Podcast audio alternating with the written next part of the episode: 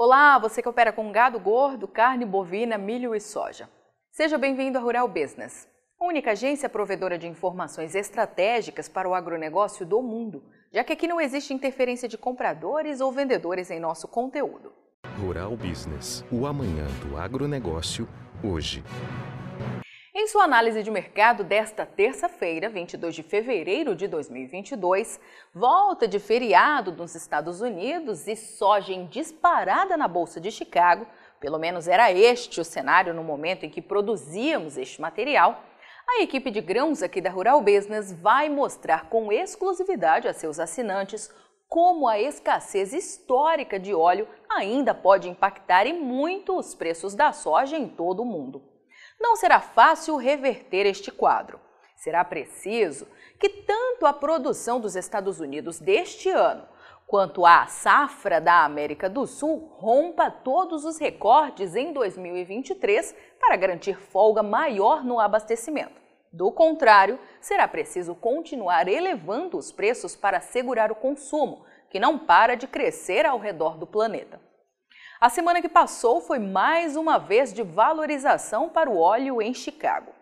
O contrato março 22 deixou a marca de 65 centes por libra para trás e foi encerrar os trabalhos do dia 18 acima de 67 centos, o segundo maior preço de todos os tempos para um mês de fevereiro, somente ultrapassado em 2018, única vez que passou de 70 centos por libra.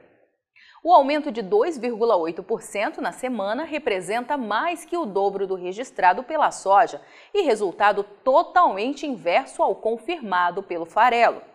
A soja também para março 22 passou de 15 dólares e 83 centes para 16 dólares e 2 centes por bushel na bolsa de Chicago entre os dias 11 e 18 de fevereiro, confirmando 1,2% de valorização na semana, como confirma o gráfico. Já o farelo perdeu força, caiu 1,9% no mesmo intervalo e voltou a ser cotado a 447 dólares e 90 por tonelada curta. Deixando para ver os detalhes na análise de mercado que será apresentada logo mais, é importante ressaltar que as mudanças vividas pelo óleo se destoam da história. O farelo normalmente vale mais de 99% do preço da soja. Hoje está valendo menos de 86%. Já o óleo operou com valor médio cerca de 99% acima da soja nos últimos cinco anos na Bolsa de Chicago, mas hoje tem preço 151% maior.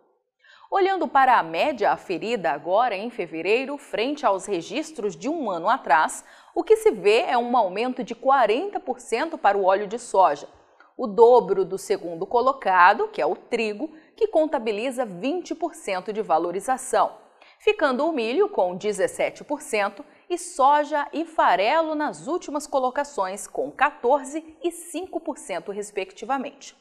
De forma resumida, o óleo de soja subiu no último ano oito vezes mais que o farelo e quase três vezes mais que a soja na Bolsa de Chicago.